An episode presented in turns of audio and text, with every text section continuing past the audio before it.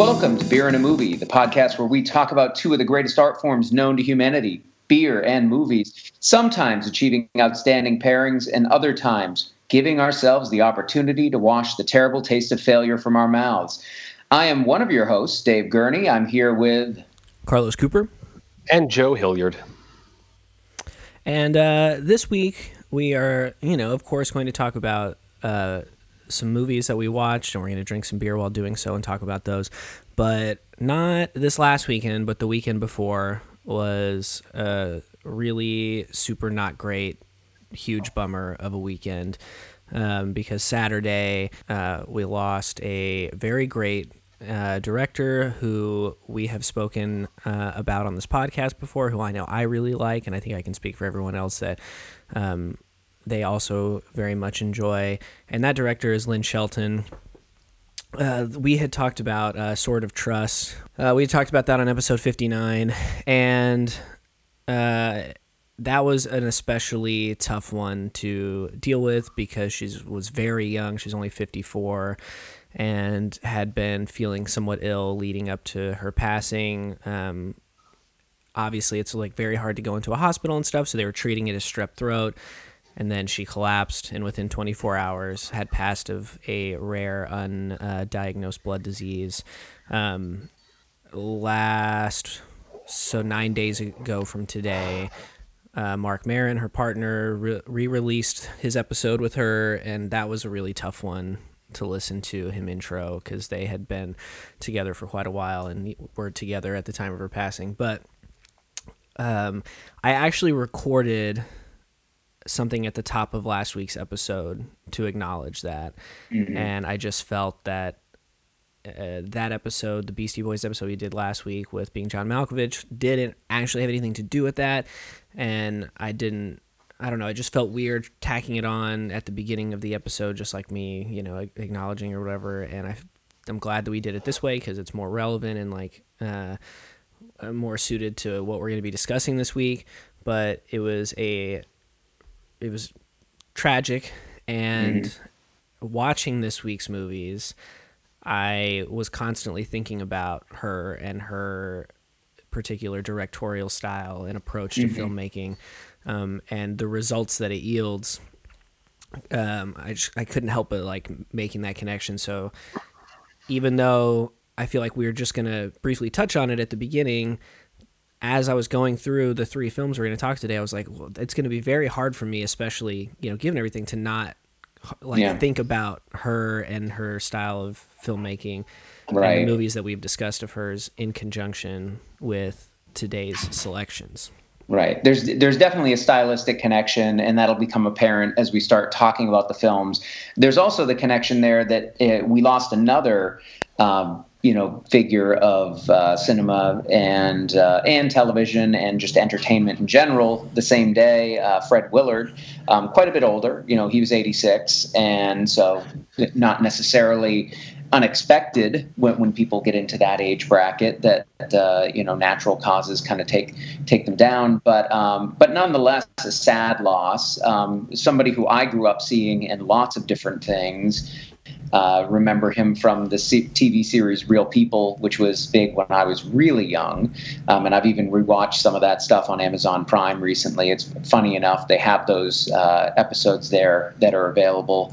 And uh, strangely, my young daughters are, are getting a kick out of it. They kind of like it's early reality television, you know. Um, but but he was you know an actor beyond that and many different things, known for his you know ability to do comedy, but also with a really kind of straight deadpan style that really lent itself to these film collaborations, these films that he did with Christopher Guest through the late 90s, early 2000s, and really going beyond that. They, they continue to work together. But uh, I can't even remember exactly what brought us to it, but even before his passing, it had come up that uh, I think Carlos, you hadn't seen any of these Christopher Guest films, really, yeah, that I, that we're re- referring to. Yeah. So, so we thought it would be a great opportunity to dip back into these films from, as I said, the late '90s into the early 2000s. This, um, in particular, trio of fake documentary or mockumentary films that Guest made with kind of an ensemble of players that carried through, although a few people kind of dip in and out. Fred Willard was in each of them, as was Guest himself, as also was Eugene Levy, who collaborated on the uh, screenplays with him, although that We'll, we'll, get to that as a stylistic thing. These screenplays weren't necessarily traditional in the sense that you know the lines were written because they were heavily improvised.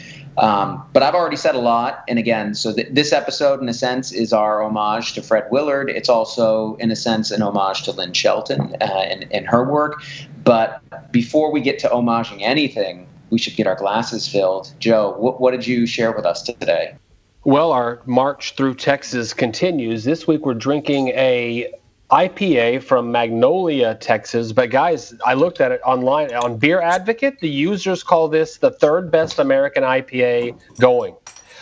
It's got a reputation. So this is their Yellow Rose uh, IPA. Uh, they they say it's a chalk white head with a very clean malt backbone. The hope the hops impart strong grapefruit, pineapple, and blueberry flavor and aroma. A strong beer that is extremely quaffable. And if you look at the drink by date, or rather the brew date, it's 420 2020. Oh, yeah.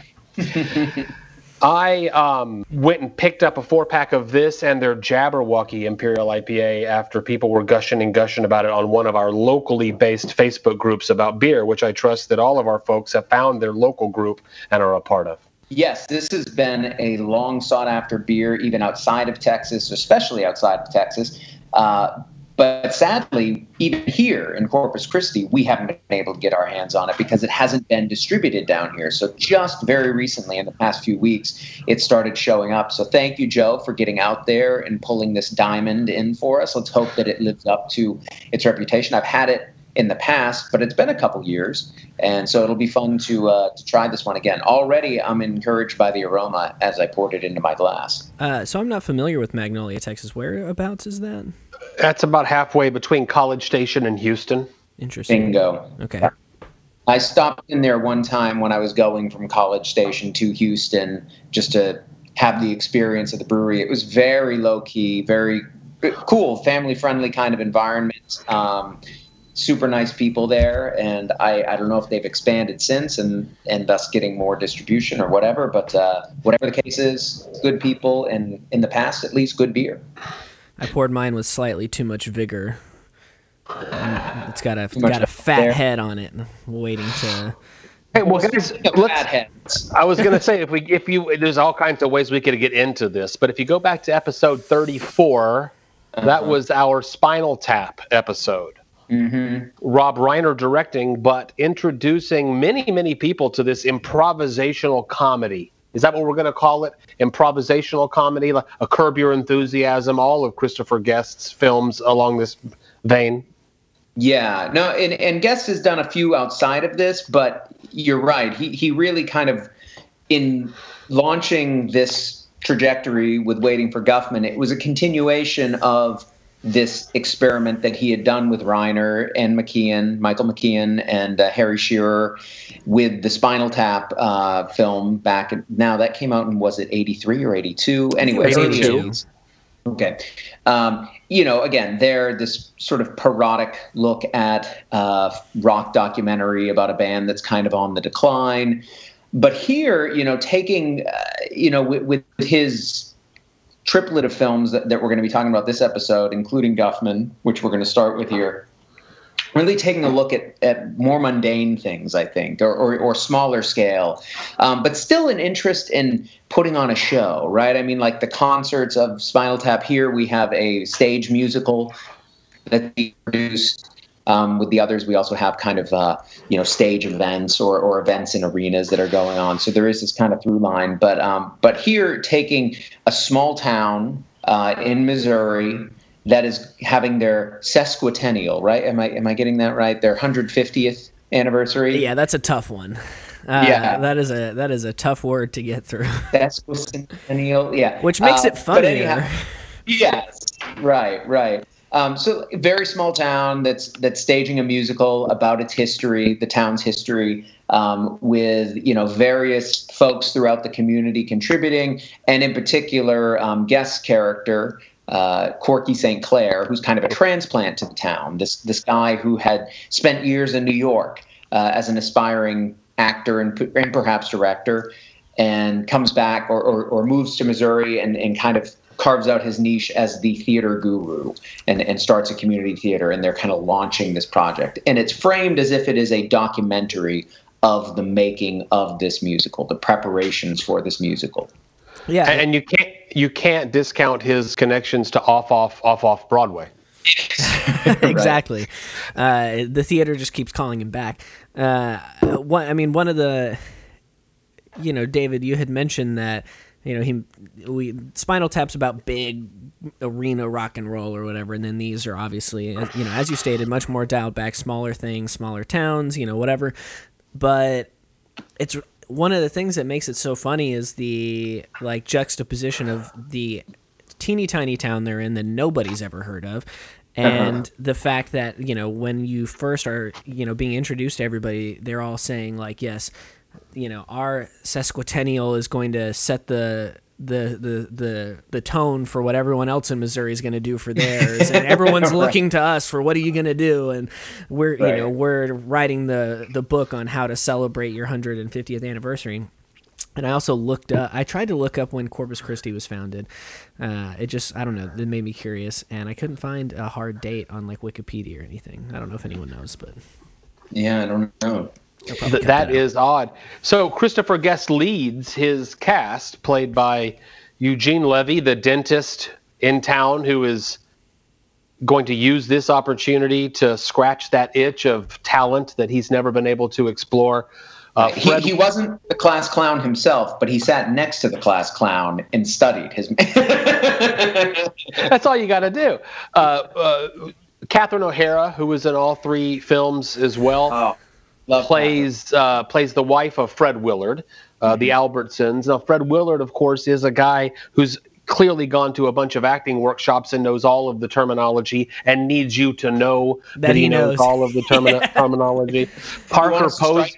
yeah, strike that. Yeah, strike it. Strike it. Uh, Parker Posey, who I believe is in all three films as well, that we'll yes. be discussing today, is uh, a Dairy Queen employee who looks at who looks to Corky and Corky's fantasies as her ticket out of this this small town. And then you've got a, a I'm going to say other people who aren't back for the next couple of films who don't make it into the troupe. I was talking about Johnny Savage's character, that actor. But then, you know, it's rounded out by Larry Miller, who's in all three films. It's rounded out. And what you're beginning to see Bob. here, or, or, what we will notice when mm-hmm. we get to the second film, is that he's creating a theater troupe and we're watching the film of a theater troupe. Yeah. And but and it's fitting then that the setting of Waiting for Guffman is small town theater because mm-hmm. I've been involved in theater for for a large portion of my life and what makes this film amazing to me is how real it is how how well he has been able to distill every single person that you might find in a local theater into six or seven distinct characters. Yeah. And then and then give that material to people who probably have, were raised in theater themselves, improvisational theater certainly, and you've got six seven actors who are having a ball and the audience just gets to go along for that ride. I, I love waiting for Guffman. Yeah, this this I remember um, when this film came out, and I did I didn't get to see it in the theater at the time, but I, I, was in college, and I remember when it came out on video. It was probably VHS, to be honest. I don't think we were at DVD yet. Um, and I, and I remember, you know, a friend who we, we, were both fans of comedy saying like, "Oh, I've heard this is really good. We need to check this out." You know, Christopher Guest, Spinal. We knew the Spinal Tap connection. We knew what you know, kind of what it was going for. That it was sort of improv based, at least in terms of the dialogue. And so we're like, "Yeah, let's check this out." And it was. I remember it taking a little while to really work its magic because I had just not seen anything quite like it before. It. It. I remember feeling like is this funny? I remember questioning myself, like, it seems too subtle to be. But then as it kind of works it and you and you kind of realize, oh, these little subtle ticks and these strange turns of phrase that they throw in there and sometimes the mistakes they make, it, it is. I mean, and and it's the kind of thing that I think gets richer upon subsequent viewings. I mean, there was a time where I probably watched this film at least a half dozen times, fairly close to one another, but it had been a long time since I'd gone back to it. I found it really satisfying to go back to it and find that those same lines were just as funny to me now as, as they eventually became. It's almost like the entire joke runs its course, and then there's like two or three beats, and then you're like, that was hilarious and like I, I, I I found myself like right at the beginning of the next scene start bursting out laughing because yeah. I realized like what I had just witnessed and like the culmination of like two minutes of like stream of consciousness kind of joke construction that was happening. Right. Uh, and I also, I mean, Christopher Guest is crazy. Like the dude is a crazy good character actor. Like he he is. If anybody. Is, and and as you see these films next to each other, he's the one who transforms the most, right? Yeah. I mean, each one of his characters across these films is so distinct and so different. Now, this this is maybe the point that, where I should interject here. Something that did give me some pause watching this one again.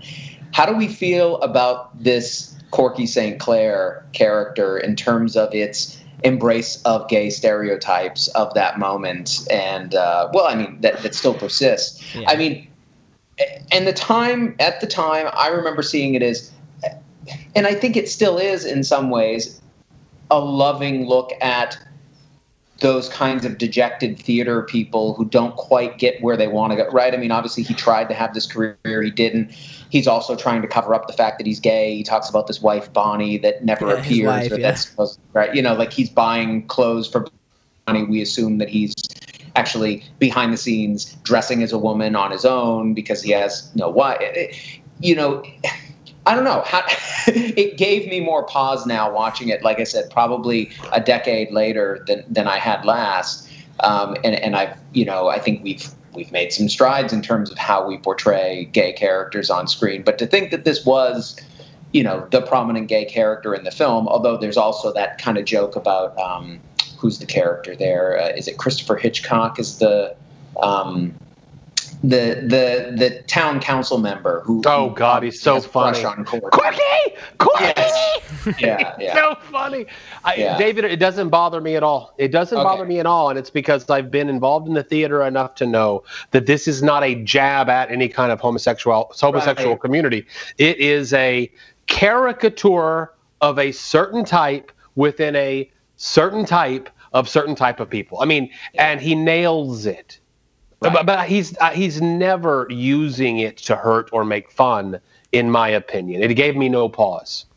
Okay. Uh, I'm close to Joe. It gave me slight pause, but I also feel like a the time, you know, it's was slightly different, um, and b as you know, as opposed to like, for instance, um, episode three or four when we watched American Pie again. Like uh, you can't make oh the time Eugene Levy connection. Yeah, Eugene Levy connection. You can't make a oh it was just the time excuse for some of the stuff in that movie. You know what I mean? Because some mm-hmm. of it mm-hmm. like very like problematic in like a more violent way or a more like harmful way. And this one I don't I didn't ever feel like I was like laughing at this guy. I just thought he was like thought he was funny but not in like a uh, yeah. I, I never felt that any of his portrayal was malevolent. Granted, I'm like not you know the person being portrayed, so you know it's I I don't have the you know anywhere near the definitive opinion on that kind right. of thing. Um, yeah, but and I, I really didn't remember him mentioning his wife until almost the very end. Uh, yeah, which I thought, it, which what, which once it does, like you've built this character over the course of a film, and then all of a sudden he's like, yeah, you know, just like buying clothes for my wife, and I ran into so and so, and like, and it's just mm-hmm. funny, like that it kind of comes out of nowhere almost. Um, yeah. So yeah, you know, it's a, uh, you know, it, that one is more like kind of on the fence. Um, but overall, it doesn't. You know, it didn't like it didn't bother me, and I was like, okay, this is cool. Like, you know, it's it's still a fun movie. One thing I'll say is I appreciate the amount of Parker Posey that we're getting in these movies. A very criminally underrated actress, I feel. She is uh, someone who, when you say her name, most people don't know who you're talking about. As actually, as is with most of this cast.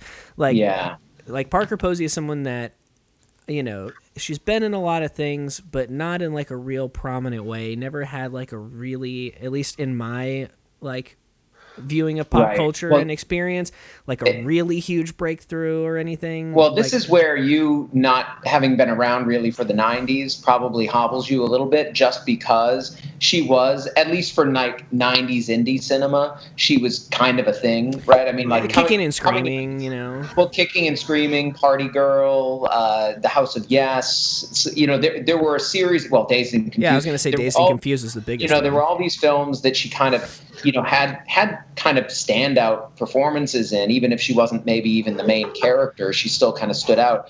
And you know, this this was coming on the heels of those. So I remember her feeling it felt like she was on the precipice of becoming something even bigger. yeah That didn't quite happen. I mean, she she she's had a good career, I think. I, I think so too, and I Yeah. and I guess that's what I'm saying is that um, the she got close, but then it didn't.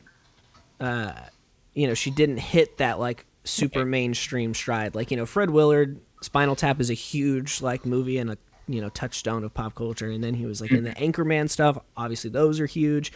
Um, and you know had some had some moments in there where he was and then you know he kind of reemerged in everyone's lives through like the jimmy kimmel show he had really funny recurring bits on that um, and that's like a much more mainstream thing Uh, i guess it's because they are character actors you know that kind of comes with the territory of being a character actor is that you can disguise yourself as so many different people and you're not playing ben affleck in every movie like ben affleck does you know you're not a movie star but anyway But you've also got that notion of this theater troupe, and we're watching people act. And I, there's something about this improvisational comedy subgenre that can make perhaps people believe that there's no strong acting here. Uh, you know, I think another thing I, I would want to highlight about Waiting for Guffman that's certainly there on- once we get to the third film, A Mighty Wind, but kind of drops out in Best in Show. The presence of the musical uh, pieces so that they have uh, made for this, which actually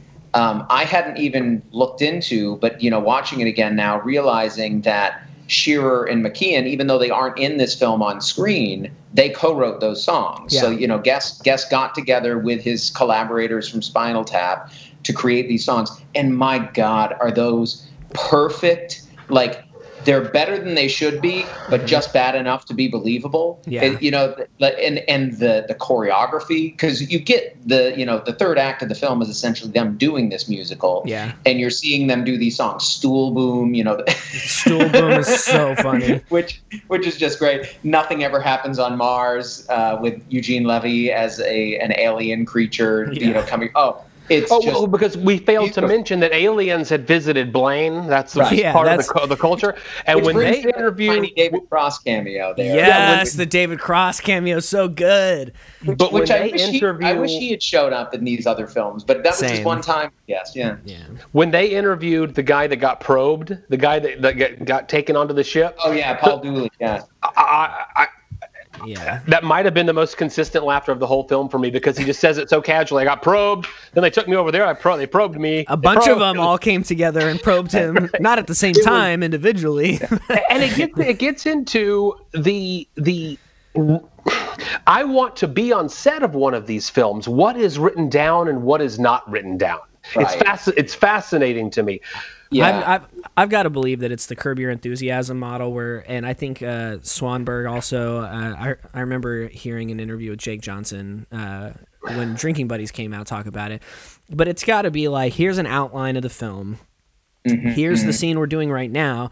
And at some point, you got to say this. Like, this Right. is know, the but- but- line with the information, and then other, because like, and and I, I don't even know if have to go quite as far as that, but you know, like say that scene that you're talking about there. My my understanding from what I've read is that he would give somebody like Paul Dooley basically, you know, the page that would be there for that is you are somebody who is one of these people of Blaine who believes they've been abducted and has been probed anally. So you need to find a fun way to talk about that. And I'm sure they probably do like 20 takes. Where so many just, takes. You know, spouts off. Say probed, say probed over and over. But yeah, you, yeah. You're, Paul, the best thing you're doing is saying probed yeah. over and over and over. Right. Yeah, yeah it makes it funny. And, and then, oh, but yeah, that happens throughout the film.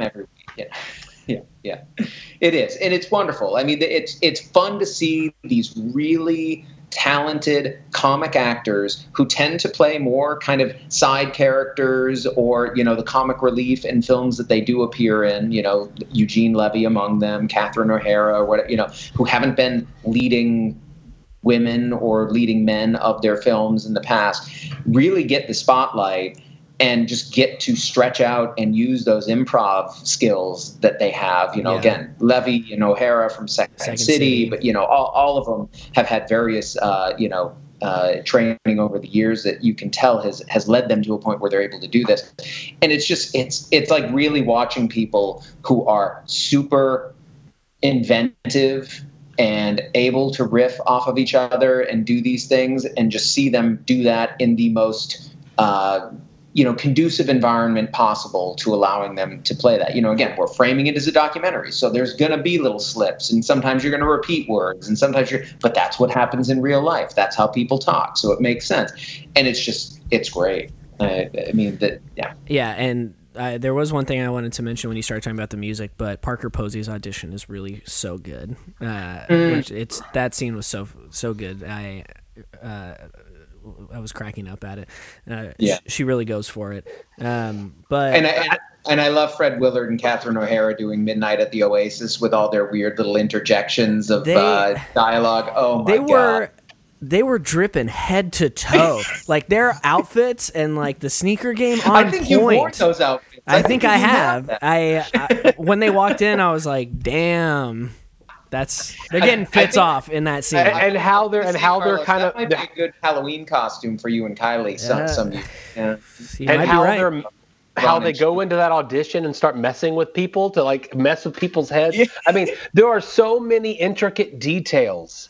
Yeah. Uh, which makes me believe that they workshopped the hell out of this thing just to get it into this product, and the product is is just incredible. Right. And it, and what you know, may, maybe we can end here, or if you guys have something else to say. But I mean, I think one of the great testaments to this is that I come away from this film not feeling like community theater is a joke to be laughed at, but it's a shared experience. It's something like I don't think they are making fun of these people. I think they are having fun with them you know do you know what i mean? Like i and i've talked to people and i don't know joe you're you've been involved more than i have. I'm not a community theater person but i know folks who are and they love this movie. I mean those who i've spoken to they see as you're saying this kind of reflection of what they're doing exaggerations in some cases but it's not about shitting on community theater. It's about kind of saying this is this is real stuff that people do. This is a real form of entertainment and real energy and hard work that gets poured into it, and you see the result. And man, I wouldn't mind spending an hour and a half in that gymnasium watching them do that. yeah, it'd be so funny. I, I think, David, what you're talking about is, I mean, going back to what I said earlier, and that is that this is a slice of reality. I imagine that dog show owners have a understanding of best in show that the three of us don't have. Right. Dog show, you know, people that are involved in that world, and I imagine that people that are heavily involved in the folk world have a even a deeper affinity for a mighty wind because yeah. he's showing you a slice of of life here. Right. Right. Yeah, big so fan of this movie. Have, yeah, do we have an affinity for uh, Lone Pint still with uh, the Yellow Rose? Good beer. Very good beer. I'm short, uh, sh- short answer, yes, for me, yeah. David. There's a this this is a well balanced beer that is doing a lot of different things. I'm enjoying this very very much. Yeah, actually, well, you know, to just to just to kind of uh, put a a period on what Joe said.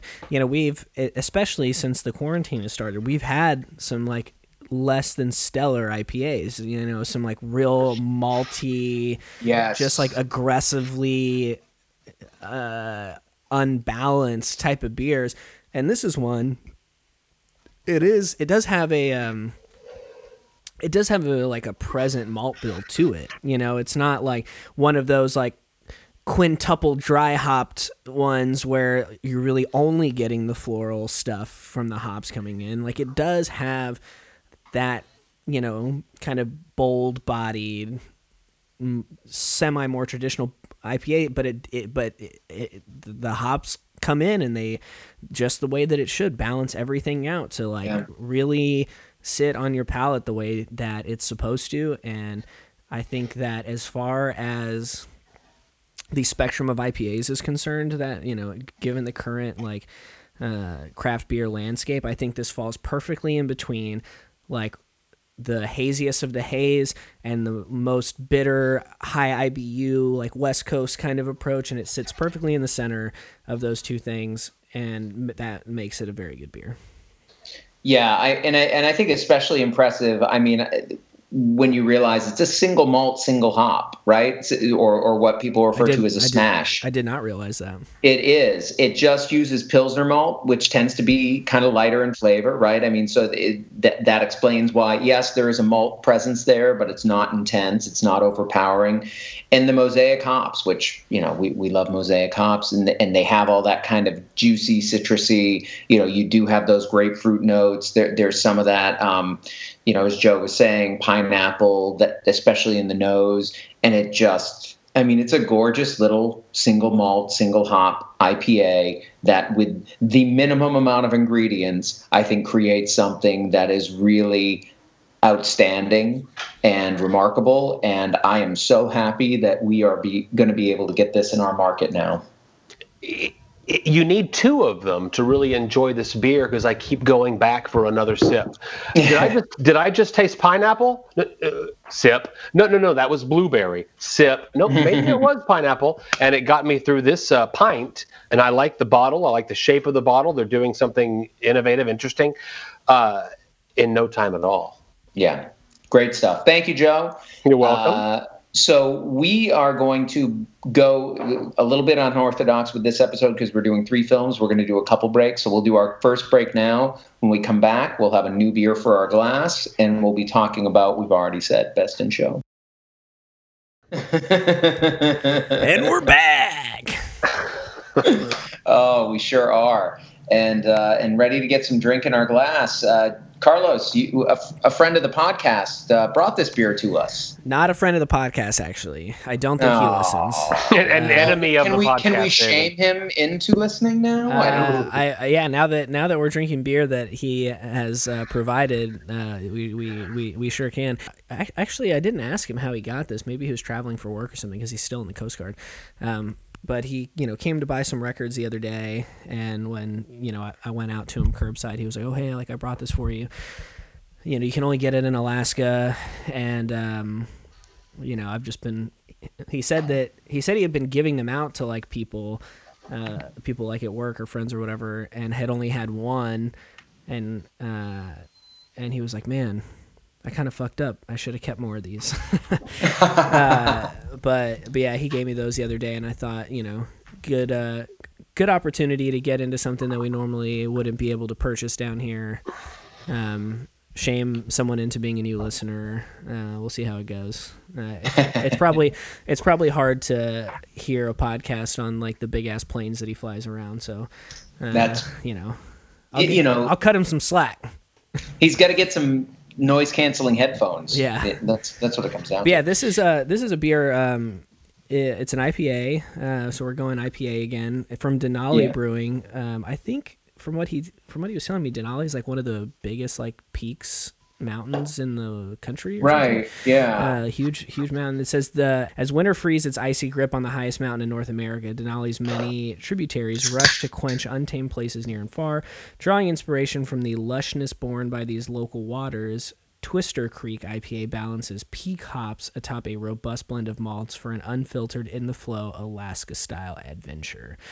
Uh, it is 6.5%, so pretty close to what we just had. Um, I think with the Yellow Rose, isn't that 6.8 yeah so uh, yeah you know keeping uh keeping everything kind of around the same same level this one is a, a little higher and actually that's really interesting oh never mind sorry, uh, a little higher in IBU, 71 IBU. So we're gonna get a little more bitterness on this one. Um, Yeah. Anyway, uh, Yeah. that's what we're working Hey, with. Dave- Um, David, what are you having on the nose there? I have a lot of malt. Yeah, I was going to say it's interesting, especially just have after having the yellow rose, which has a lot of that citrusy uh, nose to it.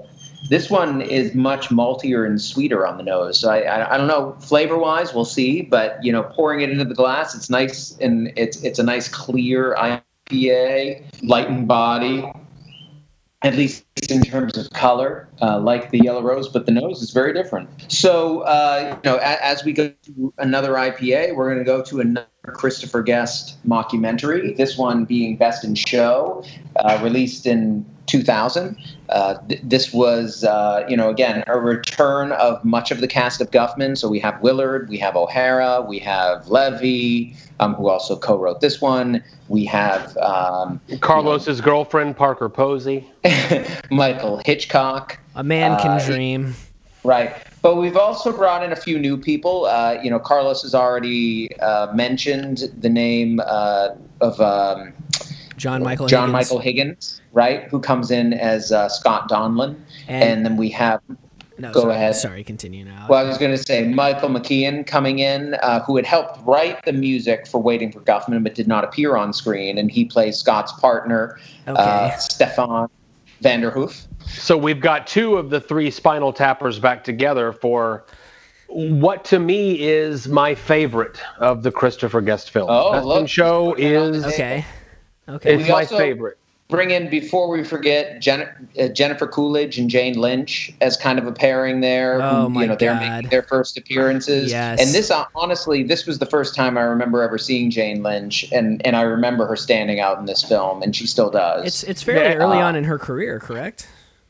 Um, I think you're right. I, th- I think she was maybe somebody who was like a theater actor and wasn't really on screen that much in, in, in films, but then kind of found her way. She had done some stuff in the 90s, it looks like, but but was very small scale. Yeah. And, and then the way that we try and how we pre-produce this podcast to intricately weave things together. Jennifer Coolidge, of course, Stifler's mom from American Pie. That's right. How how much of an American Pie connected episode is this? And that and that that that episode was, you know, about as far away from this one in in terms of our chronology as it could possibly be. It was like episode three or four or something.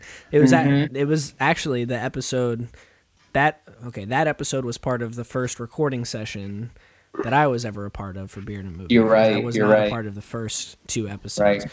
Um, so yeah, that is that was many moons ago, and Look at it's all coming back full circle. This is our last So episode, jokes- guys. Yeah.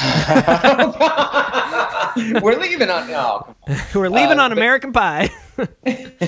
So i- instead of us trying to get to a theatrical presentation at the end of the film, we're trying to get to a dog show, and we're following six or seven Well, different dogs and their we're not trying to- handlers. We're not trying to get to a dog show. We're trying to win the dog show. Right. That is true. We're so we're seeing the characters who are preparing and hoping that their dogs will win. Yes. Right, they have already, of course, they have already pre-qualified to be there. But you're looking at six or seven different dogs and their owners, and in some cases, their handlers. If the owner is not the handler themselves, Eugene Levy and Catherine O'Hara play a married couple, the Flecks, with their Norwich Terrier Winky. Parker Posey, who was a country girl back in Waiting for Guffman, is now Yeah. the quintessential yuppie, yuppie, yeah. narcissist. You know, with along with her husband Michael Hitchcock, they both wear braces because you know who knows why. What was you say? Christopher Guest is back instead of the flamboyant Corky. He is a uh, you know southerner, aspiring ventriloquist, owns a fishing bait shop. shop, yeah, yeah, yeah. Okay, Yeah, now to, to to interrupt you one more time. On, on the on the flip side, I didn't know that was Christopher Guest until the end of the movie. Oh wow! What? When the, when the movie ended, I was like, wait, I thought Christopher Guest was in this movie. Oh, and I wow. looked it up. a and- it is a, it is a transformative role. and I and will- one thing I will say in my defense is my introduction to Christopher Guest, and whenever someone says the name Christopher Guest, I only in my head ever see the six fingered man from Ah, Princess from Bride. Princess That's Bride, episode yeah. 59 or no, I don't know. I was I was trying to make up a number but 59 is Lynn Shelton. it was Lynn Shelton. I was I was trying to make up a random number and that was the first one that came to my head. with uh, Uh, special guest Varian Kreiser, That's of right. Varian. course, a, lo- a local brewer. yeah, so and- so I, what, so when I think of him, that's episode what I s- 57. uh, Oh, I was so episode- close. I was so close. Yeah, you weren't far off. You Um, weren't far off. But that's what I see in my head when I think of Christopher Guest. So when I saw Harlan, it's as far removed from the Six Fingered Man as you can get, really, kind of. Yeah. Uh, and uh, yeah, it took me the entire film. But continue, and Joe. hap- no, in that first scene, and I'll get to the rest of the cast in a second, but in that first scene, you see that we're going a bit of a different direction away from waiting for Guffman because we're starting with, I think, higher stakes, more mature comedy. And then I Yeah. believe it's the second or third scene where you're introduced to Jennifer Coolidge and her clearly Anna Nicole Smith inspired Yes. elderly husband. Mm-hmm. And when there's a cutaway to that old man who's so just funny. staring off into the distance, you realize, okay, this is going to be a com- not a completely different ride. They're all similar, but Yeah. a more mature and deeper and richer ride than we saw with Waiting for Guffman. Their handler is the Jane Lynch character. They, they've Right. hired her, but it turns out, of course, at the end, spoiler alert, that she's been having some kind of lesbian affair with uh, Stifler's mom. I'm just going to go with that if y'all don't mind. And then you got the, and then you got the, la- and the, the last one, the Shih Tzu, which is um, John Michael Higgins and Michael McKean playing a. Uh, I, and this is what I was going to say earlier about the, the the the gay character in Waiting for Guffman. It is clear that Christopher Guest is going to do his part in advancing the notion that gay characters, while some may be more flamboyant than other, and here you've got a pairing of super flamboyant John Michael Higgins and Michael McKean, who's very you know down downplays Right, right, whatever his orientation is until they open up suitcases that are denoted only to completely redecorate their hotel room for the Ah, that for the part was 36 hours that they intend on sleeping in it. that part was so good. I loved watching them like hang up When John Michael tapestries and stuff. Yeah, and he's on the bed doing his um, like Egyptian or gypsy dancing to the new music. He's got eight It's the- kimonos for two days. Right now, he'll, I think you. I'm counting seven kimonos. We're only going to be there for 36 hours. You're right. Only only one more. Only one more. It was it was 48 hours in his defense, uh, but Good point. yes. Good point. I only take two for that period. yeah, I mean two is No, it- two's a good amount. You're you're right. I mean the the uh, the Scott and Stefan uh, couple, it, I think, does a lot uh, to to help balance uh, my concerns, but it, and they were slight with Waiting for Guffman. I mean, it's a very loving portrayal, and it's a and it's a couple like many I've seen. I mean, there, there is that dynamic of you know the more flamboyant. You know, out there, sort of uh, gay character, but then the the uh, the more uh, sort of subdued, uh, you know, as he's referred to by uh, Scott, daddy character that uh, i- is there for him. So I mean, it, and it's a loving couple, and they and they really are one of the um, most sympathetically portrayed of the of the entire thing. Whereas, you know, the the, uh, the heterosexual couple, well, actually both of them, uh, the the Swans, Hitchcock and Posey, are terrifying. Absolutely terrifying, and uh, and then you know you have the Flecks, Eugene Levy and Catherine O'Hara, which have their own problems with uh, with uh, Cookie's very sordid past, uh, with, with all the different partners she's had, apparently globally. Uh, Oh, because yeah. everybody Who happens to have had some sort of uh, exchange with her, intercourse with her, I should Yeah. say. Uh, in- in I'm not wearing underwear. Eugene Levy's reactions to all of those are so good too, because he's like, you know, he. I mean, he's been with this woman for a while. You think he had figured it out at this point, or had some idea, but every time he looks just as shocked as it's like his first time figuring any of this. in- You know, I think he has out. figured it out. He's just not happy that it keeps getting thrown back into his face over and over for, again. for sure. And, and, it, and, and what happens in this film, and, it, and the same with Waiting for Guffman, but here even more, you've got a richer tapestry of characters to, to look Well, at. it's only, I think to, to your point, Joe, what, what you were saying earlier, I think, you know, this is a more mature film. I think it is in many ways. And I think part of that is it has a bigger scope, right? I mean, these are people coming from all these different areas. You have Harlan Pepper from the South. You have, um, you know, uh, Stefan and uh, um, and Scott, who seem to be coming from some kind of urban center. Of, I You can't think remember. so? You know, you have the the Flecks, who are kind of coming from suburbia. You have you know, Florida, so yeah. like yeah, all, all of these different kind of people coming from different places converging on Philadelphia for this dog show, that it allows for there to be a greater diversity of um, different types of characters that come in here. And Um, and we haven't mentioned the the the characters involved only in the dog show and not the dogs themselves from Yes. the from uh, Bob Balaban who was back for a second time doing such a such a great actor himself. Yeah, but we didn't so mention him in the first half. I mean, he's the straight man. He's always the straight man. Mhm. And then the um, Fred Willard is back as the uh, ESPN style commentator of the dog Best show itself.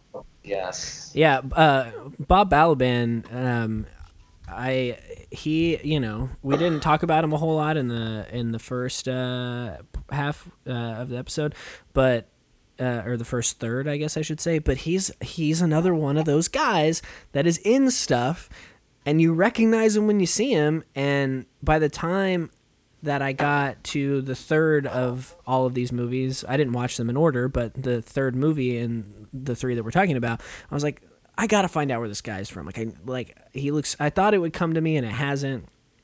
And I totally forgot about Moonrise Kingdom. Yeah. And right. he's also he's I don't I don't know if either of you have watched the show, uh, but it's a Ryan Murphy Netflix original called The Politician uh, that takes um, a you know high school class president race and turns it into like you know the stakes of a national presidential race or whatever. It's fantastic, but he plays the like one of the main characters' dads and just a really great you know, like you said, straight man, just full on, and really can work well in a, a comedy when he's put in the right spot.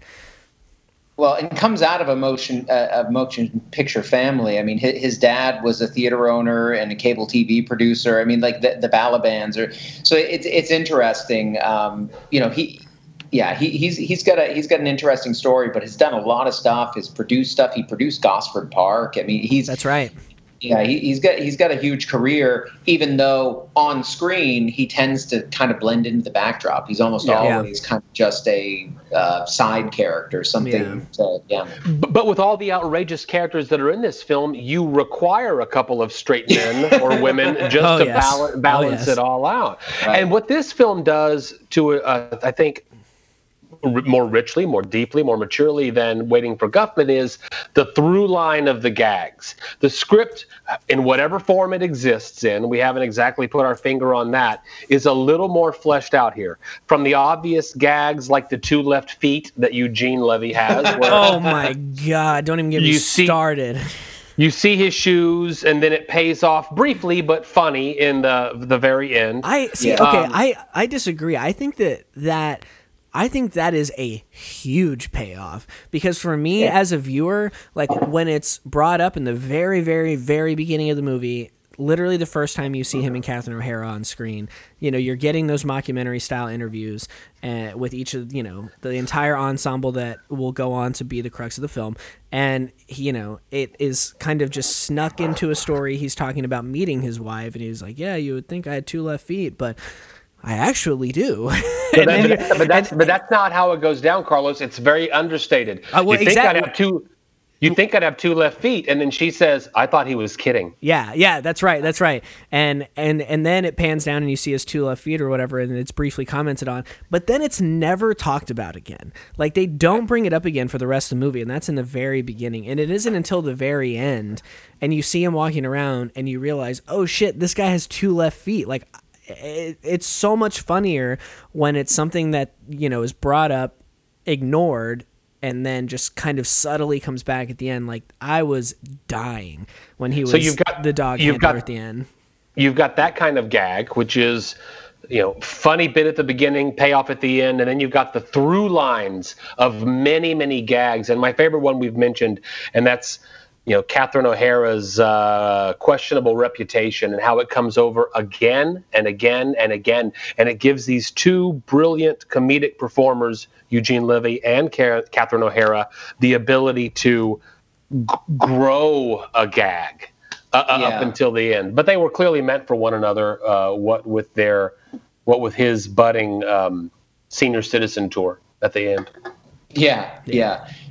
No, it, and, and, the which credit card should work conversation, like oh, little yeah. little pieces that are so true to life. Ed Begley in the supply closet talking about the different disinfectants disinfectants that they need for different sized dogs. These little set pieces that give yeah. these comedic actors all kinds of freedom and space to improvise and it, it just one thing after the other. I, I, I, this movie's one of my top 20 movies maybe of all time. The hotel manager is again another guy who's just like in a bunch of stuff and you recognize him the second you see him but yeah. it's just like a good character actor that you just he's not one of those you know household names um, which again i mean you know i'll say it again is you know one of the things i love the most about uh, these movies is you know giving all of these character actors this playground to just do what they do yeah, no, it's it, it it's wonderful um, to to see them get that opportunity. Um, I, I kind of already mentioned. I think the the Fred Willard character here is is the one that I sort of uh, appreciate the most, although I, I, do like his character in A Mighty Wind a lot too. But um, you know, Buck Laughlin here as the commentator who has no awareness of dogs or anything about dog shows, and yet is there to help commentate this. Supposedly, I mean, you would assume that he's maybe sort of a sports commentator, and they've pulled him into this assignment uh, yeah, for the television network. And and that's the Fred Willard character doesn't have yeah. a clue, no idea. No but it, but it's totally making every inappropriate joke about the handling of the testicles on the animals. Yes, that scene's so the, funny. Yeah, I was watching it, and you know, I had to kind of correct myself a little bit, but you know, after after a little bit of it, I guess by the time are the hounds first or second? I feel like they were second, but I could be wrong. Um, but during the judging of the hounds or whatever, I was like, "Oh my god, this is classic! This is like just like uh, uh, Cotton McKnight and Pepper Brooks and Dodgeball. and then I, I, was like, I was like, oh, this is just like Dodgeball. And then I was like, wait, no, Dodgeball is just like this. Like yeah, this is where yeah. they got that like dynamic from. Uh, right. Well, yeah, Willard going on about the, you know, maybe they should give him a little Sherlock Holmes hat and a pipe, and they could have. I think the crowd would really go for that. I know it'd get me excited. Yeah, he's no, my favorite. My favorite Fred Willard line is that he's talking about a judge, and he's using masculine terms, and the guy, his his his straight man partner says, "Well, actually, that's Mrs. Da da da." He goes, "Oh yeah, that is a woman." yeah, just I, there little things like that. Jane Lynch. It might have been Jane Lynch when she was. It was. I, it was Jane Lynch actually. Where, yeah. where she's the handler, and he's like, "Oh, that's a yeah, that is a woman." Okay, yeah, yeah. That very funny stuff. Yeah, I mean yeah that's i mean i mean that's classic straight man like goofball playing off each other. Like that right. that is that is like comedy. That's like a that's a cl- like a master class in like playing like two actors working together in a comedic situation. Like they should t- teach that in schools. I, I bet there is like 20 hours of cutting room floor stuff that would be worth oh, watching. Oh yeah, oh yeah, from those guys because sure you know what, what's in the film is amazing, but I, I bet there's lots of tossed away stuff that they they just couldn't find a way to fit into the film. Yeah, I mean, stuff that's just like totally off the rails. Yeah, um, you know. So yeah, the, from top to, I do agree with Joe. I think this is probably the t- well, or Mighty Wind is probably the tightest of them, um, just in terms of really developing certain things with the characters that do come to pay off later off later on in the film. Um, I think you know the, the Cookie and Gerry, that the Flecks their relationship, and to have Gerry be the one uh, who's walking, you know, handling the dog at the end, and you know, but he's the guy who's triumphing over adversity. It has kind of the biggest payoff in terms of the the ultimate, uh, you know, who, who, achieves the the win here, and it, and it makes sense. So you know, I, I think I think there's a lot going for this film, and I think even if you don't love dog shows. I, I, have a feeling this is one that a lot of people enjoy no matter what. Um, I'm curious because Carlos off mic, you had mentioned that this was one that you knew your mom had loved over the years and watched. What was it like? I mean, just in terms of finally sitting down and getting yourself to watch something that you'd kind of thought of as being trivial. What was there something there where with the reaction? Yeah, so you know, like I mentioned earlier, this is a uh, you know, I or I didn't watch them in order. I said that a, a few minutes ago, and Yeah. this was the one I watched first. I didn't even think about like, oh, I should watch them in chronological. I didn't think about the order at all. I was just like, oh, this is the one that I think I want to watch first, and you know, a lot of that is because I remember, you know, my mom talking about it when I was younger, and even kind of walking in on her watching it, and I used to play on cable, you know, at different times back in the day, and uh, I'd be like, "Oh, what do you watch?" She'd be like, "Oh, Best in Show. It's a movie about a dog show." And I was like, "That sounds terrible. I'm gonna, I'm gonna, I'm gonna go into the other room." And uh, and so watching it now, like you know, as soon as I was done, I texted her. I was like, "I just watched Best in Show for the first time," and you know, we were kind of talking about you know the gags we like the most and stuff like that. But um, but it is really good, and I mean, I should have watched it sooner. I mean, granted, when I was like you know 14 or 15 or something, I don't know if I would have appreciated some of the subtleties as much as I do now.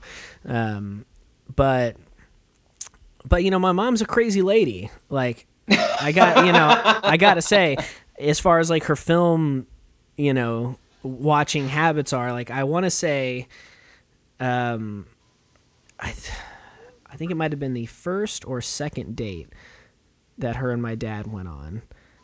She convinced him to take her to see uh, the cook, the thief, his wife, and her lover.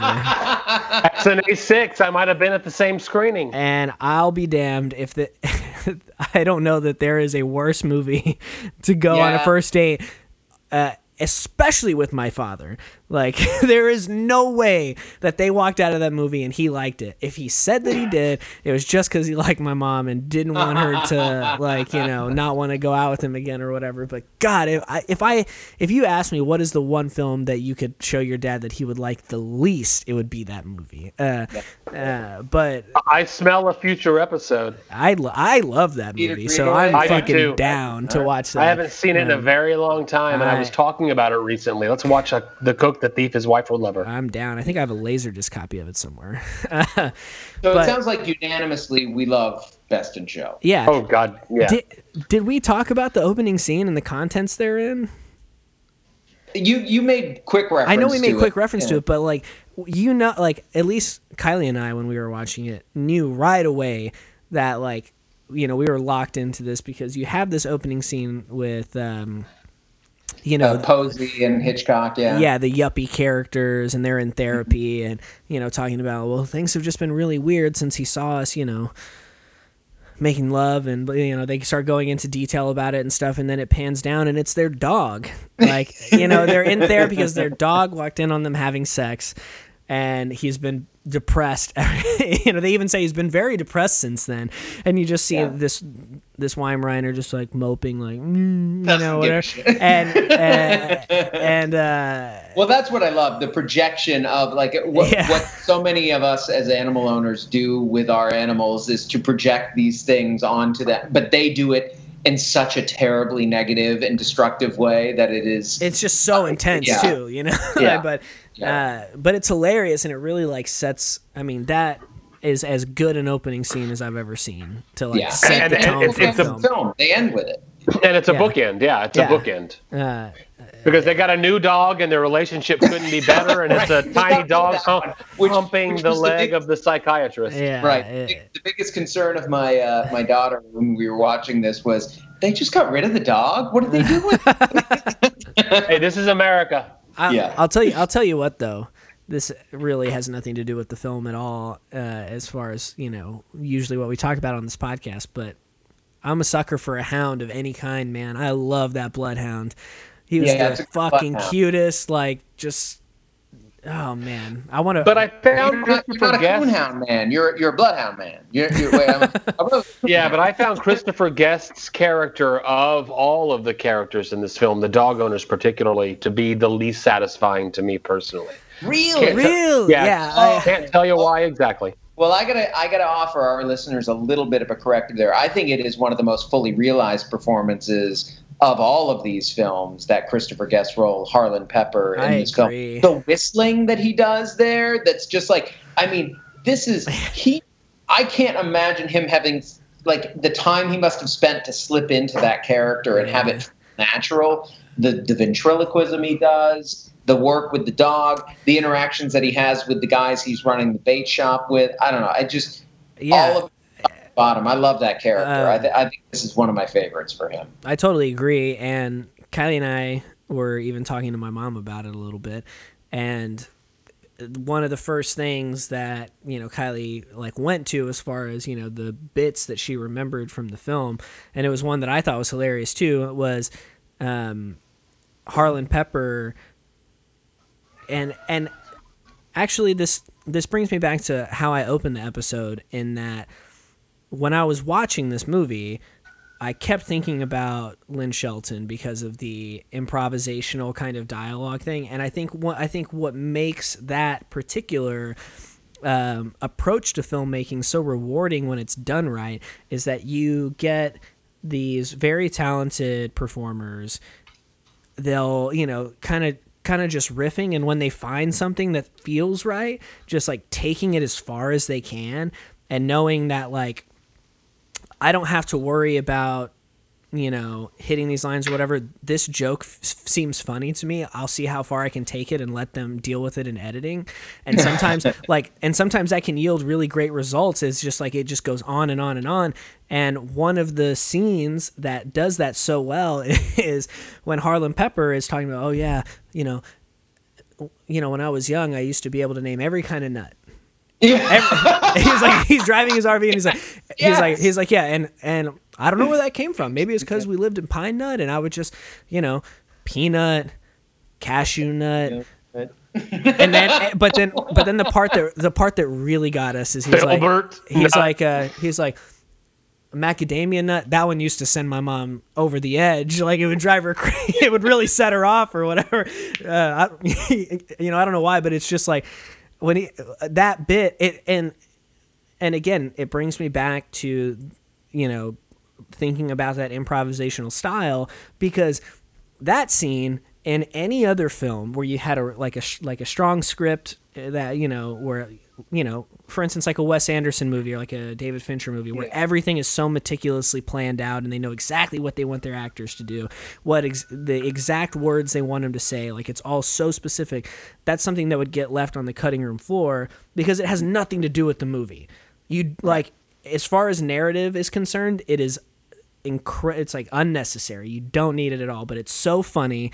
And I mean, honestly, it really doesn't even contribute to like his character development all that much. You know, it's just a funny bit that yeah came from an a really talented performer just kind of getting into the rhythm of his character and yeah.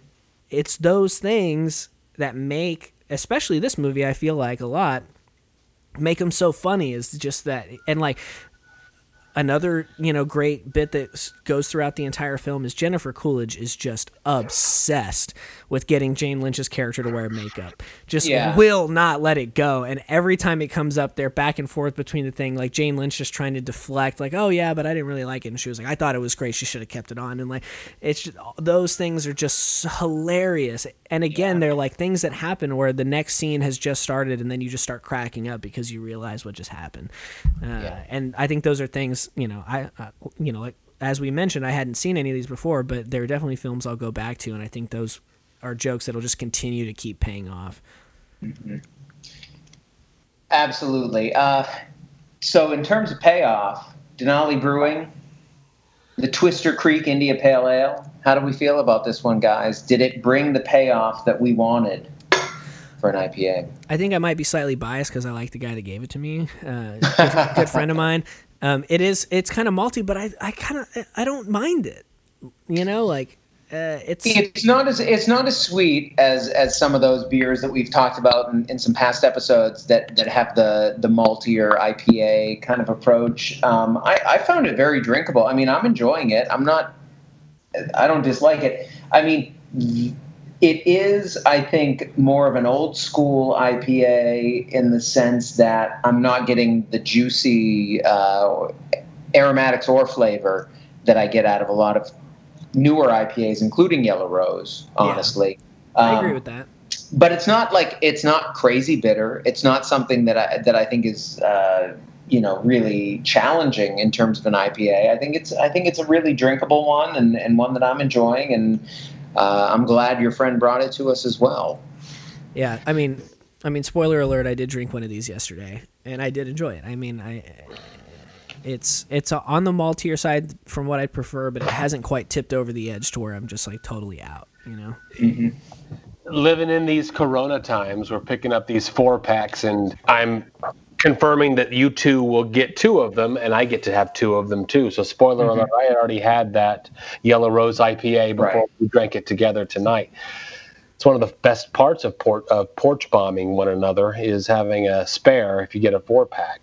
Uh, that when I said that nose was malty, I found it a little bit offensive, for lack of a better word. I, I, I didn't think that I was going to enjoy the beer that we were about to drink together, but I'm kind of with both of you. Uh, it, does the job, but this Denali, our second beer from uh, Alaska, by the way, is not doing an exceptional job. But I believe that I'd like to try some more Denali Brewing beer.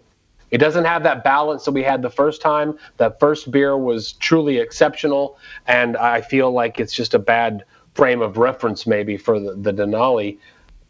It's tough. To, it's yeah, it's tough to follow that that first beer.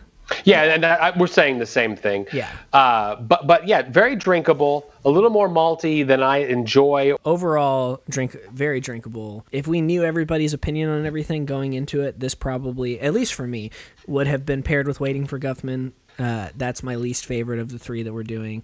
Um, I suspect this will be my least favorite of the three beers we drink. I probably would have put Yellow Rose with Best in Show in terms of the quality of the beer versus the quality of the film. Um, but you know, um, I'm very interested to see what you guys thought of the next film um, yeah. because we did have a brief conversation about it uh, in programming this episode last week.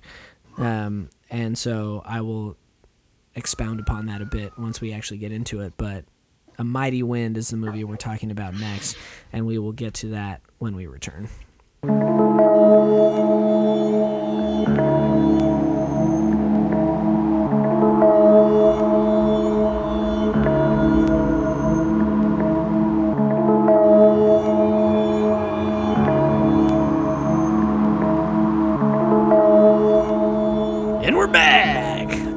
To do it again. Twi- again, I got, I got to do it twice in one episode. You sure did. Gotta love it. It's exciting. Uh, so yeah, we, we, we have the uh, final of our trio here that we're going to be talking about with a Mighty Wind. But before we do that, we, we can't talk about a film without a beer paired with it. And uh, this beer that we are pairing uh, is one that I brought to the table this time. This is a brewery that we've had recently on the podcast, Great Notion Brewing. Uh, they're out of Oregon, Portland, Oregon.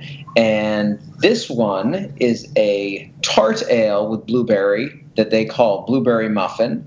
Um, as they describe it, this tart and whimsical blueberry treat will remind you of your family's freshly baked blueberry muffins. Let's see if that's true, guys, as we get this open and put it into our glasses. Yeah, you're talking episode 87. Just a few ago, David, we paired Great Notions passion fruit mochi with uh, battle royale. Okay. Oh, I'm getting a ton of blueberry off this. Oh yeah, you open that can like you say sometimes, David. It's an air freshener. Yeah. So, so I've got a I've got a great Notion Brewing update. Uh, we've talked about it before on the podcast. I feel like every time Great Notion comes up, I talk about because you know we, we, had that passion fruit mochi and it was amazing. As we all said great. in that episode, it was unbelievable, unanimous. And, yeah, loved it.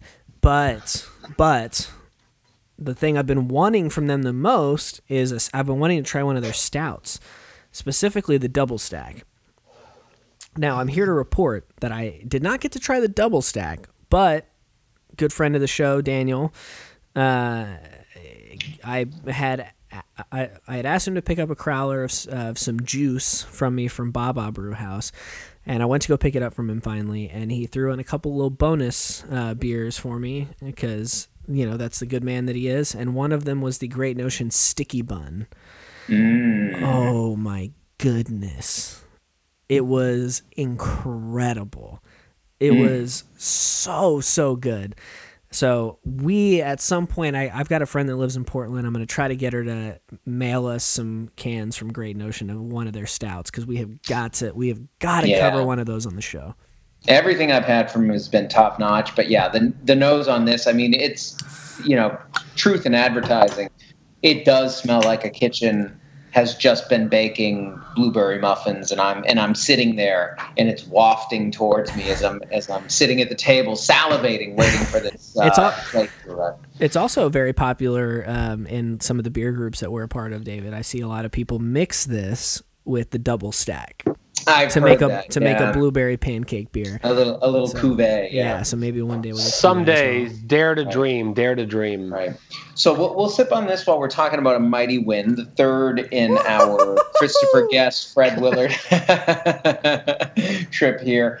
Um, you know, this film, as Joe kind of alluded to earlier, kind of is, is based in the folk music community, or, or in particular, kind of the folk revival that came out of the 1960s, that revival that brought us such luminaries as Bob Dylan, um, you know, the, the Pete Davis. Seeger, Llewyn Davis, right? Revisiting an old episode. Um, but the idea here being this is set, you know, this came out in 2003. It is set in that era. The idea is there is uh, a, a behind the scenes guy, a, a manager, right, who has died recently. And so a number of the acts that he worked with to help bring to prominence in that kind of folk revival area era are coming together to perform a concert in his honor. And so this is a, you know, it, it, the premise is that this is a documentary that's being made about this build up to the concert. So it, you know, it's chronicling the family members who are there trying to pay homage to their father, the the acts themselves, the new Main Street Singers, right? That, am I getting that right? Yes. Which is a group that sort of was a nuftet, nine singers. Is that is that how you say that? Nuftet, isn't that what he says? I think yeah. So we bring back Paul Dooley, the guy who got probed in uh, Waiting for Guffman. He he was one of the original members, but you know, as as you would expect throughout the years, they brought in some new ones. Um, and a couple of those are John Michael Higgins and Jane Lynch. You have the duo of uh, Mickey and oh my gosh, I'm going to blank here. What what? It's Mickey and Mitch, Mitch and Mickey. Mitch Yes. and Mickey, yeah, Mitch Yeah. and Mickey. Um, who are Eugene Levy and Catherine O'Hara, who are essentially a couple here again, although one that has drifted apart over the years, but they had a, a moment where they were a duo um, performing music and romantically involved, and, and, and that's kind of what they're revisiting. And, and then you also have the, uh, the, tr- the trio uh, of the folksmen, who here finally, Yeah. right, third film, bringing back those three guys from Spinal Tap, McKean, Shearer, and Guest together to be part of this other trio, to kind of the complement, the folk complement to Spinal Tap here with the folksmen and and their three people. So the idea of bringing these people, getting them together for a concert at Town Hall in New York City that's going to be broadcast on PBS or PBN, I think is what what they call it in the film. Yeah, yeah, Uh, yeah, it's and- the and- Public Broadcast Network. Right, right, right. So the, the lead up to that. So the, you know, there's your basic premise, but very much in the same line as giving these people the liberty to kind of expound and, and improvise on these characters in these interviews and these various little vignettes that they have um, as as they're kind of working towards the buildup of this concert. Yeah, when this one came out three years after Best in Show, Best in Show being both a critical and I think box office success for Christopher Guest, there's a lot of anticipation there. You add the reunited Spinal Tap, and there's a lot of expectation. I cannot tell you why, when I saw this movie, that it did not hit all those same sweet spots as the first two that we talked about today. And I have not watched it since, what, 2003 until a few nights ago. And I got to tell you, uh, uh, what a dummy move. Because there are, there's a lot of brilliance in this movie. It's not up to best in show standards for me, but there is a lot here. And uh, for me, it, it centers around the relationships of the bands, specifically uh, Mitch and Mickey and Yeah. the uh, the Folksmen trio. Less less so much the new Main Street Singers, which tends which sounds to me like it's more about criticism of folk, new folk, reinvented folk music more than anything else. Yeah. Um, I, seeing, I, I, seeing the uh, seeing the Spinal Tap reunion, I mean, incredible. Uh, it was just such a joy to see those three guys in the same room uh, together again. Uh, they're all such great performers, but you know, it's just it's just one of those things. Like you know, it just it takes you back to something that you love, but it's giving you something new to love and something totally different, or not totally different, but pretty different. Well, you're uh, watching you're watching three masters who created this genre back together who are clearly enjoying the energy in the room. They're bouncing off of one another. Yeah. And and Harry Shearer, who's So back good. for the first time, i- i- is incredible. He's, David? he's amazing. Yeah, yeah. No, I, I, I really, I remember this film. I, I guess somewhat similar to Joe. It felt at the time like a tiny bit of a letdown from what I had expected based on waiting for Guffman and Best in Show and kind of the lead up to it.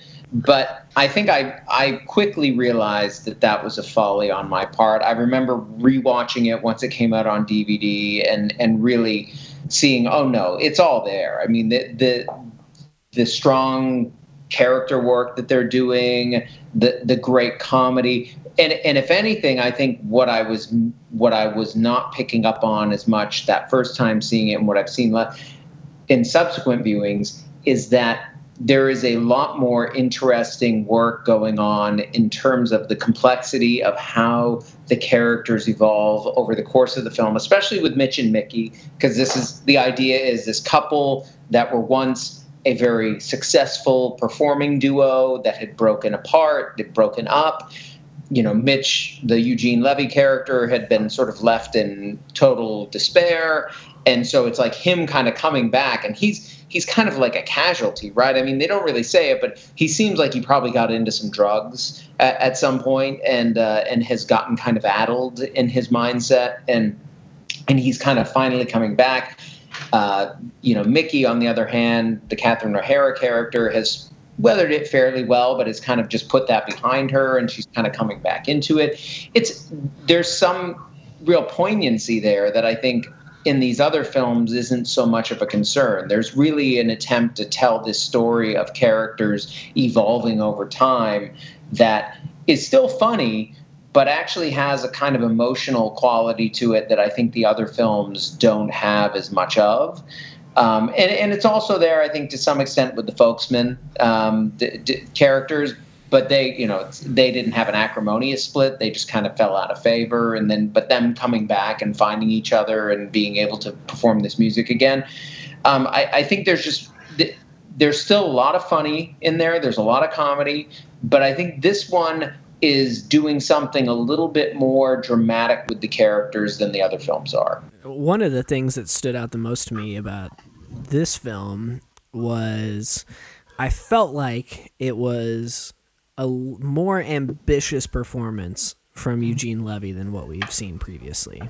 Very different. Yeah, he's very And- transformed. And I loved it. Like Yeah. I loved him in this and that you know, again, like as with all of these movies, there's these really subtle bits like Eugene Levy is a very downtrodden character. You know, he's very kind of melancholic and throughout the entire thing. And the poor guy is just stuck in this hotel room where his neighbors are just constantly having very vigorous sex the entire time. And he just Yeah. can't like rehearse his songs or have a normal conversation. And it's Right. like it is hilarious. And I mean, It's an obvious bit, but it's a very genius bit. The sexual frustration between these two characters, their trademark song, they actually pause and kiss in the song. yeah. Right. And is that going to happen or not? In the rehearsal, it does not. I- I- let's not even spoil it. Maybe it does, maybe it doesn't in the final show. But there is a sexual tension there, and of course, he just gets to hear banging, the wall literally banging every Yeah, single time. his room's he's got- shaking. right every single time he's trying to do this documentary with the documentarian of the film and then have guests over to his hotel room Mm-hmm. Yeah, it. I mean, it, it's. I think it's a. It's it's an interesting film because it's subtler in many ways, but then it does go broad. I mean, the Fred Willard Willard character here, I, I had mm. mentioned in the earlier part, is, is, also a favorite of his. But it is yeah. so so crazy. I mean, the idea that he was this kind of semi-successful stand-up who parlayed it into a one-season sitcom that was chock full of catchphrases that he just can't help but try to repeat and inject into everything else that he's ever, you know, that he's doing, including his work with because he's like the manager of the uh, new Main Street Singers or whatever. It it's hilarious. I mean, he he is with the the frosted tips and the spiked hair. I mean, he's just this is this is wonderful to see him in that kind of role. He, and a theme in all of the films of having a larger view of your own career or importance than you actually should probably be giving yourself. Yeah. Mm-hmm. Right. Right. And then and then I got to tell you one of my favorite parts of the entire movie takes about 1 second to execute and it's Christopher Guest when he sings, there is a line in one of the songs, and I'm going to try to do it now, where he goes, "Well, he, yeah, well," he, and it, he he performs it so ridiculously. Yeah. I've been doing that ever since I saw the movie, to the chagrin of everyone in my home. yeah, I mean, you know, we talked about. Okay, well, okay, so first, sorry. Uh, sorry. Uh, first, what I'll say is that I mentioned it briefly right before we took our break, um, but there was a conversation off mic um, when we were planning this episode, and it was that we were trying to decide which of these films to do, and me having no experience with them kind of was like, you know, I was just going off base of what I've heard, and the two of you were like, well, you know, Waiting for Guffman and Best in Show are largely considered to be the best ones, whereas A Mighty Wind kind of falls off and isn't considered to be as good as the other two, etc. And I'll be honest, I thought we had decided on not doing A Mighty Wind until I saw Joe post on Facebook that we were doing all three, and I was like, oh shit, I gotta watch three movies. but um, like I said earlier, Waiting for Guffman was my least favorite. I really liked this movie a lot, and I liked just about everything about it. And also like we talked about with waiting for guffman there's some really great like music in this movie uh, and as you would expect the first thing that i did when i finished this film was i looked it up on discogs to see if i could get the soundtrack to it or if the soundtrack even existed and let me tell you something, it is very expensive. Wow. and I don't know that I will ever have it, but the music in this movie is fantastic, and I really, I, I really hope to own it someday. Um, but you know, it's just another one of those things that perfectly execute. There's so much about this movie that is perfectly executed down to yeah. you know the songs that they perform. Uh, the scene where the new Main Street Singers come out and open with the song that you know the trio was supposed to open with, and you know that that kind of yeah, wandering. So it's a good song. It's like an actually yeah. good song. Uh, yeah. uh, but I think that you know all the performances are great. I especially love Eugene Levy in it. Uh, might be my favorite performance of his across the three of these films. Um, but everybody else in it is great as well. I think Jane Lynch particularly stands out in this film as well. Um, I I really enjoyed her and John Michael Higgins' performances, um, and you know we could talk about the reunification of Spinal Tap all day long, but you know, yeah, this is a fantastic film. But after, well, go ahead, David and it was interesting because this was, you know, the Folksmen, the group that the Spinal Tap guys did for this film, was something that they had actually created well before this film. They had done it on Saturday Night Live. They had interesting. It, I did not know that. Yeah, so th- so this was something like kind of almost like another alter ego of theirs that they had created. That you know, Guest found a way to kind of work into this film. And I don't know if some. I imagine that maybe at least a couple of these songs were actually you know composed before the film um, for that. But it but it's just great to see them able to work that kind of thing in there. What kills me is you talk about the soundtrack. I mean, I should have bought that back in the day, but um, they actually did a small tour where they, as these three acts, performed in various venues, and one of them was in Boston, where I was living near at the time And I kick myself to this day that I did not make it a priority to get down there to see that because I know that would have been a transcendent experience had I been able to see that live. Yeah. Wow. Yeah, that would be amazing to see. With this film, though, and watching three in a row in very short order, you do begin to see the formula of the Christopher Guest film. Mm-hmm. I went ahead and was enjoying myself so much that I watched Mascots. Okay. Yeah. The the latest film that he did for Netflix. It's um, available there now. Got a lot of the same people in it, from what I it's, saw. It's it's the, yeah. There's a few that are gone. There's a few that are there, but um, it, it, it it's missing the depth and the breadth, I think, of these last two films. It's a weird evolutionary change. It, it doesn't go anywhere really, really new.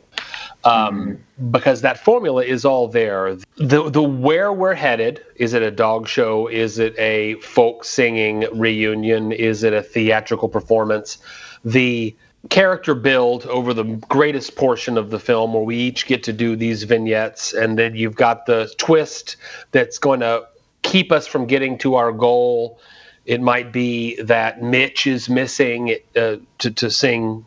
It might be that the um, that Cookie busts her knee during right. the uh, the dog show. I, I, failed to mention that her walking out to at, during Best in Show when she runs out because mm-hmm. Winky wins and, and she's still got that crazy limp thing that she's mm-hmm. doing with her leg just makes me laugh and laugh. But um, you know, and then of course the epilogue where we revisit the the characters either six months or twelve months later. But in Mighty Wind, out of nowhere, Harry Shearer decides that he's, a, I guess, a transvestite. A transgender. He, Thank he's, you. he's a woman. Yeah. yeah. yeah. And he, but he performs with that same bass that he has in the yeah. during the original thing. E, ah, yeah, super low voice. and then he giggles like a like a like a lady afterward. That made me laugh so hard because I guess the outfit that he had on, the costuming that they had done, and yeah. it was just such a random throwaway concept. And then Christopher Guest nails it with uh, most dedication to character by having that haircut that he had. I mean, he literally did the horseshoe bald haircut with like like a mad scientist yeah. haircut, and just like fully commits those little touches about these films are what make them just the icing on the cake. Uh, well, I, I was, I was actually going to ask how we felt about the the transgender punchline of the. It, that was something that made me a little tiny bit uncomfortable about the end of A Mighty Wind. I, I get it. It's a funny gag.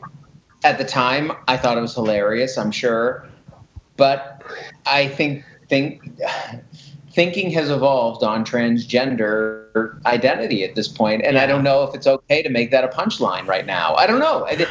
On, on one level, the folksmen embrace it, right? They they don't question it. They they are supportive of their friend, and and he is who he or she is who she is at the end of the film.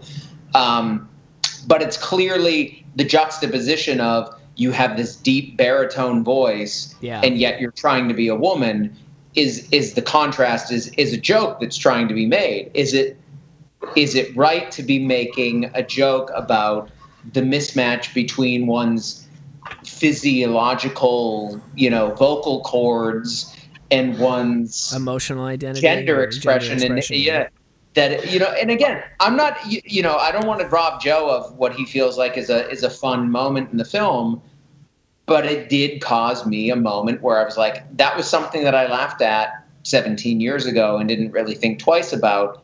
Now in 2020, I do think twice about it. But I see. I go back to what I said first, and it, it makes sense, Carlos. That let me let me answer first quickly. The guy that um, confused transvestite and transgender may not be the right person to answer the question. But to me, it goes back to the idea that there is no malice here. He is not making fun. He is just saying That's all true. of these types of characterizations are worthy of film representation. I never took it as a dig on the community. I took it as a this is something that's happening in society. Carlos, I okay. School me. I know. So I I actually am falling very similarly to where you are on this. It, but what but my what I was gonna say uh, varies varies slightly from what you said, and it's just that there is a lot of like nuance and complexity to the way that Christopher Guest portrays these things, whether it's the representation of gay characters in his films or whether it's this.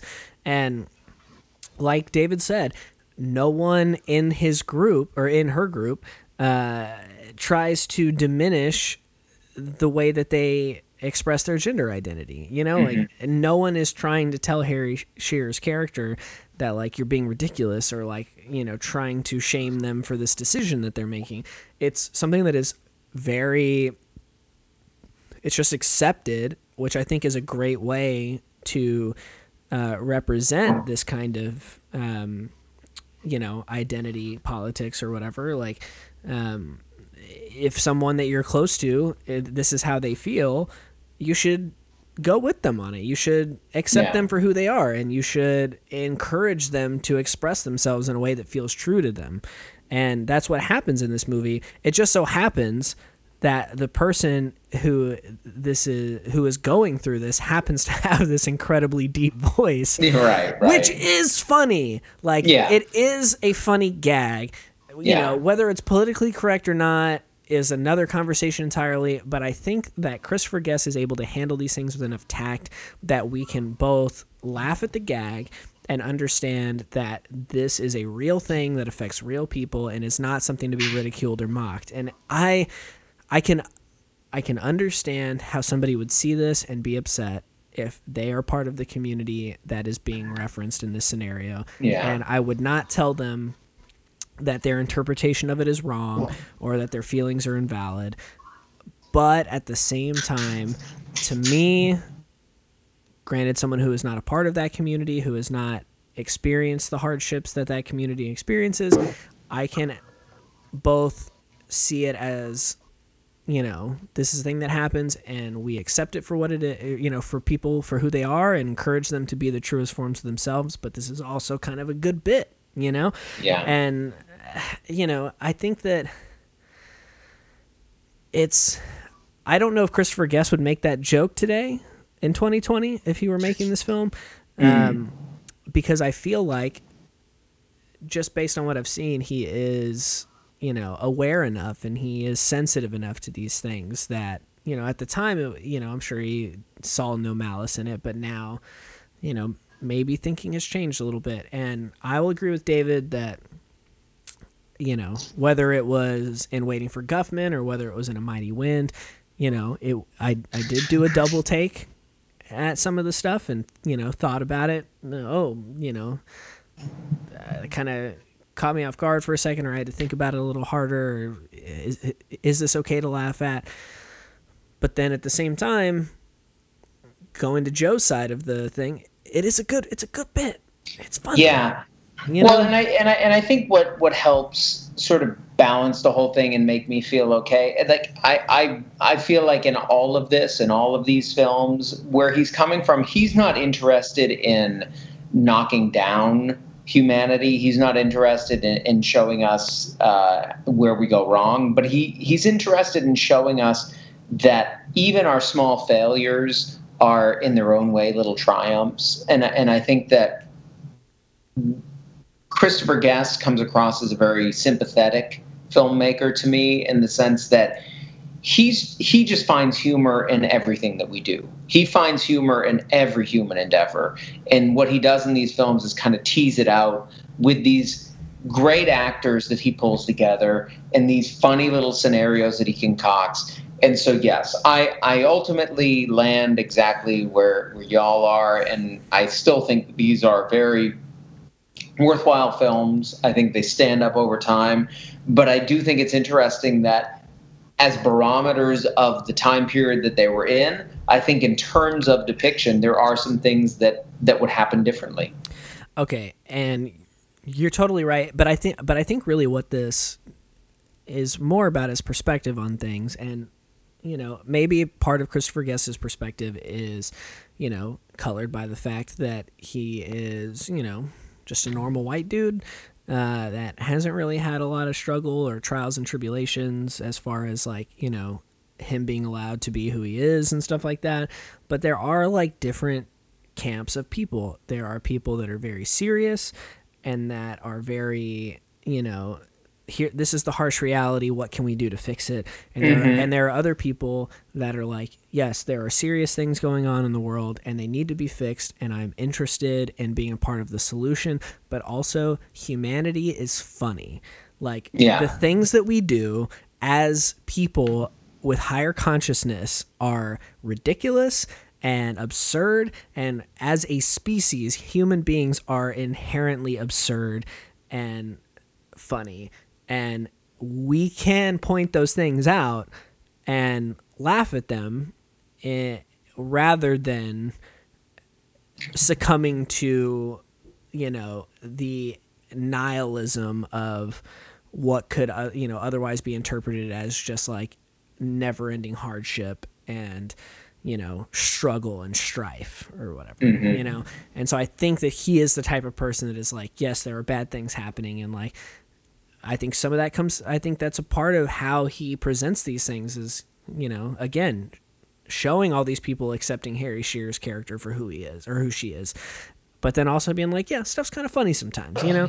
Um, and it's a it's a nice it's a balance that he achieves to a certain degree. Whether he would do it today is you know again another thing, but I think that it's something that we can all have fun with and also you know if we have a problem with it, it was a different time, you know, kind mm-hmm. of thing. And so um, I don't think it is malicious or offensive enough to taint the the work that was done.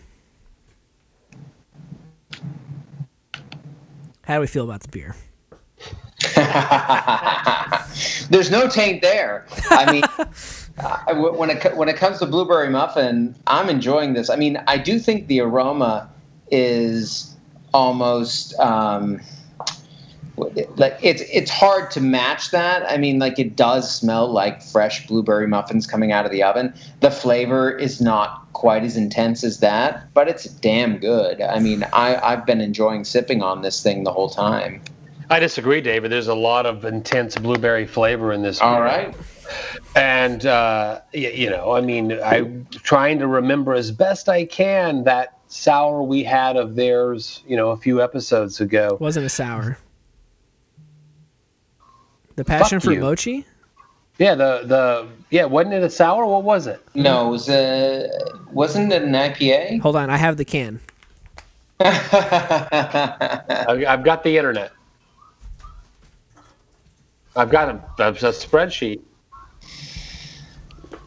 It's a New England IPA. Right there you go. It's a uh, milkshake IPA. The passion fruit mochi. I'm looking back at uh, just the the great notion we had a few episodes ago. That milkshake IPA that they had infused with a lot of fruit. I mean, clearly they're trying to experiment and have a good time up in Great Notion. If you look at the news cycle from about a month ago, they got a lot of press and a lot of different places about their reaction to COVID. I guess they're putting out some kind of fancy new app and uh, I have not heard one of, one of, of the articles. Go ahead. I have not heard of any of this that you're referencing. One currently. of the articles said that you know they had done 5,000 barrels last year with the intent of doing 10,000. That's the level of growth that they're seeing. In 2020, it's going to be more like 7,500 because of the pandemic and the effects of it. So they're still in a growth situation because they're putting out beer that I think everyone around the country is trying to get their hands on because of the the beer buzz that goes on within trading groups and uh, different kind of online delivery services. And the reason is because they're putting out great beer. This is a delicious beer. And i think that the, the blueberry fused with the sour they've done a really really really good job here look mm-hmm. i mean here's here's my perspective on the whole thing now granted we are very far removed from uh, granted we are very far removed from the community that they are a part of or, mm-hmm. Oregon is very far from South Texas, where we live. But I mean, not only are they putting out great beer, And not only are they experimenting with that beer and trying to do new things and push the envelope of what beer can be, but it seems to me as if they're also not experiencing some of the problems that can come with that. I mean, I have not heard of cans exploding from Great Notion. I have not I mean, I have not heard of them, you know, shooting for some crazy style and falling dramatically short. I feel like everything they do whether, you know, whether they immediately hit the mark of what they're trying to do, they're getting really close every time they attempt something new and ambitious. And that excites people and it makes people from all over the country try to find a proxy to go to the brewery, get it for them, and ship it off to them, you know, because, you know, they're not. Uh, just distribute, you know, they're not as they're not distributing as large as like someone like Elysian Brewing, who is from the same area in the Pacific Northwest. Uh, so, you know, whoever is in charge of crafting these recipes is a genius. and whoever is in charge of quality control over there is meticulous in a way that I cannot fathom because they have not seemed to have had any problems in either one of those departments. And for a brewery that is experimenting and pushing boundaries the way that they are doing, it's very rare to see them with you know n- with seemingly no missteps and if they have had any very few and i mm-hmm. think that that really um, you know speaks to craft beer enthusiasts and gets them excited to try to get some of that stuff in their fridge david you david you brought this to the party what do you think I think it's very tasty. I'm enjoying it a lot. Like I said, I mean, I think the only the only disconnect that I have is that it's amazing how much the aroma evokes uh, blueberry muffins. The flavor, definitely, I get blueberry, but I'm not getting like the bready, like you know that that element of the muffin. But it's weird that it's there in the aroma. So I don't know. It, it, there's something kind of uh, um, magical that they're doing. I mean, for me, I, I I understand what you're saying, and like I think I agree with it to a certain degree. I I mean I'm getting I'm not getting any like breadiness necessarily, but maybe some of the spices or like seasonings, okay. maybe like yeah. some of the cinnamon yes. that would be in a muffin or whatever. Yeah, maybe. I'm getting yeah. a little bit of that, but I think to me, what I'm smelling is going to affect what I'm tasting. Like those yeah, two senses are so sure. linked together that mm-hmm. even if you know, you put a clothespin on my nose and said you can't smell this, you know, like I, I would get a little bit of it, but in conjunction with that smell, all of the senses that you know would dictate the flavors that I'm getting are working together harmoniously in a way that is just giving me that experience of a blueberry muffin. Um, right. Whether or not it's all on the palate the way that I would, you know, want it to be, or that it maybe should be, or whatever but the experience, uh, you know, and I think that's the, you know, I think that's the case with everything, really, not just beer, but almost any kind of consumer product or whatever. You're you're building an experience, you know, and the mm-hmm. experience of drinking this beer is fantastic, and I think that that is one of the most important things that a brewery can do, like from the can art to the smell to the taste to the excitement of getting it. It is an experience to be had, and that's what makes Great Notion exciting. Agreed. I'm looking forward to more in the future. Um, this has been a fun episode. I, I've, yeah, been, been, a long one. yeah, but it, but it's I think a, a, very important one in, in a certain way. Like the, these are films that you know they had their audience, and and I think people have certainly seen them over the years. But I, I bet a number of our listeners haven't watched them, or maybe all three of them at least and and I think would be well served by doing so, especially in light of Fred Willard's passing. But also, I think you know, Carlos, you made that connection earlier with Lynn Shelton and her work and the, the kind of improv, improv, improv, improvisational, improvisational work that we're three beers in, fellas that has come out of uh, her work, but also you know some of the filmmakers she was associated with, like the Duplass brothers, Joe Swanberg, Swanberg who, you know, who I, I, would like to I would like to take a second, really, to um, you know since you in the time you have been at my alma mater, the university you currently work at, y'all uh-huh. had the opportunity to bring Joe Swanberg to our somewhat modest town here to screen one of his films, which.